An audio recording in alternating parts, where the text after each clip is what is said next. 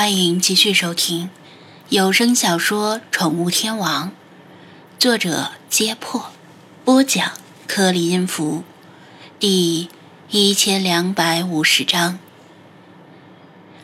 沙漠深处人迹罕至，有闪光，并不意味着就是人类活动的踪迹。夕阳的斜射，如果照在特定形状的岩石上，同样会形成反光。所以张子安看到反光时，先是激动了一下，马上又强行稳住心情。不过，周围一片沙海，突兀的冒出一块岩石，也挺奇怪的。其他队员大都聚在一起，有说有笑，也有人趁机走到远处方便，还有比较宅的，就待在车里没动，戴上耳机看视频、玩游戏。只有纳巴利注意到，无人机的运行有一些反常状态，悬停在空中半晌没动，而平时的它早就沿着沙棘开始平飞了。纳巴利初次看到无人机的飞行时非常震撼，他无论如何也想不明白，这样一个小小的金属制品，居然能够像猎鹰一样自由翱翔于天空中。同时，他也对能操纵无人机飞行的张子安感到佩服。在他看来，这无异于神迹。其他人对无人机的飞行早已见怪不怪，纳巴利却纳巴里却在无人机每次飞行时，都怀着虔诚的敬意盯着它起飞和降落。傍晚的阳光照在无人机的银白色金属外壳上，令它像启明星一样闪闪发光。他不懂这些高科技，所以心中虽有疑虑，但并未开口催促张子安，而是盯着无人机耐心的等待。除了纳巴利之外，里皮特虽然没有一直紧盯着无人机的动向，却敏锐地感觉出来，这次侦查的时间。显得稍长。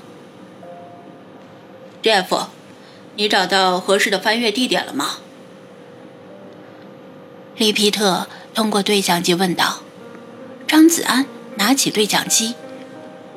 利皮特先生，韦康教授，纳瓦里先生，你们最好过来看一看。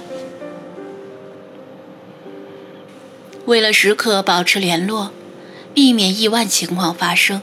大家即使去方便的时候，也会携带对讲机。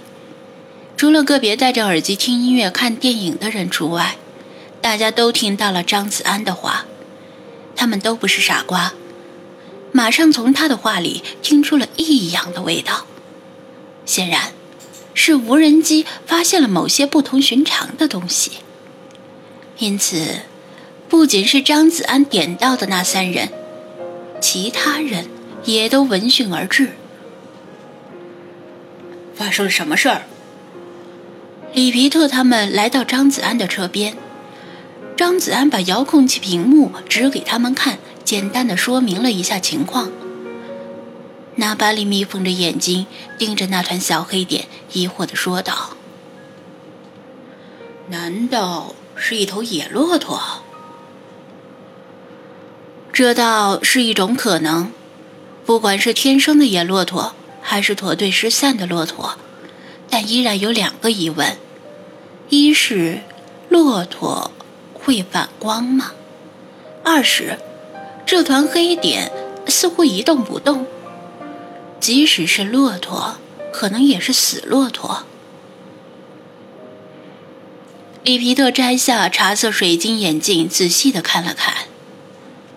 我看着。倒像是一座房子。这个猜测更加离谱。沙漠中怎么可能有一栋单独的房子？就算是有，恐怕也是一栋无人敢进的鬼屋。飞过去看看，不就知道了啊？魏康提议道。张子安点头。我也是这么想的，打算控制无人机飞向那边，查看究竟。注意遥控距离，适可而止，不要让无人机失控了。魏康提醒道：“好的。”张子安见他们没有反对，控制着奈何贝特向黑点的方向飞去。几个人的脑袋全扎在小小的屏幕前，连彼此的呼吸都能够听得到。其他人则围在外圈，把听到的信息口耳相传给其他人。神秘的黑点激发了他们的兴趣与热情，纷纷猜测黑点到底是什么。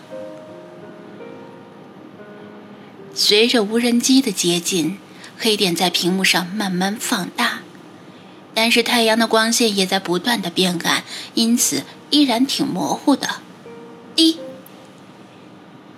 遥控器发出警示性的蜂鸣，提示遥控信号减弱到临界值。如果是平坦的沙漠里，遥控距离还能进一步增大，但挡在他们面前的是一片高大的沙丘。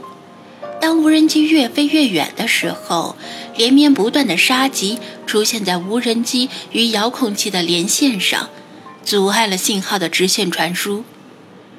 张子安不敢冒险，马上命令无人机停止前进，转而向高飞，避开沙棘对信号的干扰，令信号强度有所恢复。但代价是离黑点的距离又增大了。这个时候，黑点已经显露出模糊的影子，变成一团黑块儿。平时大家总嫌阳光太强，现在却又无奈的希望太阳落山慢一些，阳光再强一些。几个人快把眼睛都凑到了遥控器的屏幕上，终于隐约可以看出黑块的真身。是，是一辆车。他们异口同声地说道，同时又狐疑地互视。没错，那团黑块的样子，分明是一辆被黄沙半埋的越野车，而所谓的闪光，不外是后视镜、挡风玻璃、车牌、金属部件的反光。但问题是，除了他们之外，是谁开车来到这种鸟不拉屎的沙漠深处？张子安盯着里皮特的脸。除了你们之外，还有谁看过那份羊皮地图？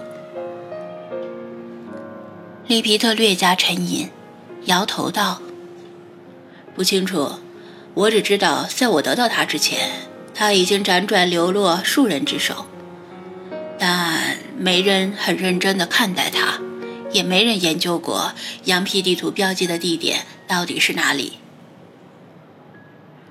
也许有人研究过，只是你不知道。”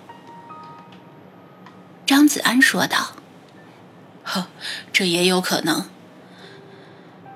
利皮特承认，这份古代的羊皮地图显然是恩收货了。之前的主人没有发现它的价值，或者没有疯狂到相信这么一份真假未知的地图，因为很可能是古代哪个促狭鬼留给后世的玩笑。也可能是某个熊孩子的恶作剧，里皮特是这么认为的，但也有可能想错了。也可能是其他科考队或者石油勘探工人。魏康提出另一种可能，纳巴利更加赞同魏康的说话，指向西边说道：“有可能是从库夫拉绿洲出发的科考队。”库夫拉绿洲位于利比亚境内，是古代走私之路的起点。他们这支科考队选择从埃及的西瓦绿洲出发，他们科考队也可能选择从库夫拉绿洲出发。纳巴利是西瓦绿洲附近最出色的沙漠向导，但他没有狂妄的自称是全撒哈拉沙漠最出色的向导。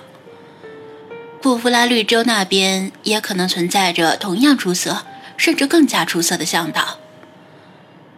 石油勘探工人的可能性也是存在的，千万不要小看世界石油巨头对于寻找新油田的渴望。比家里有矿更令人羡慕的，绝对是家里有油田。想知道真相，光靠猜测是不行的。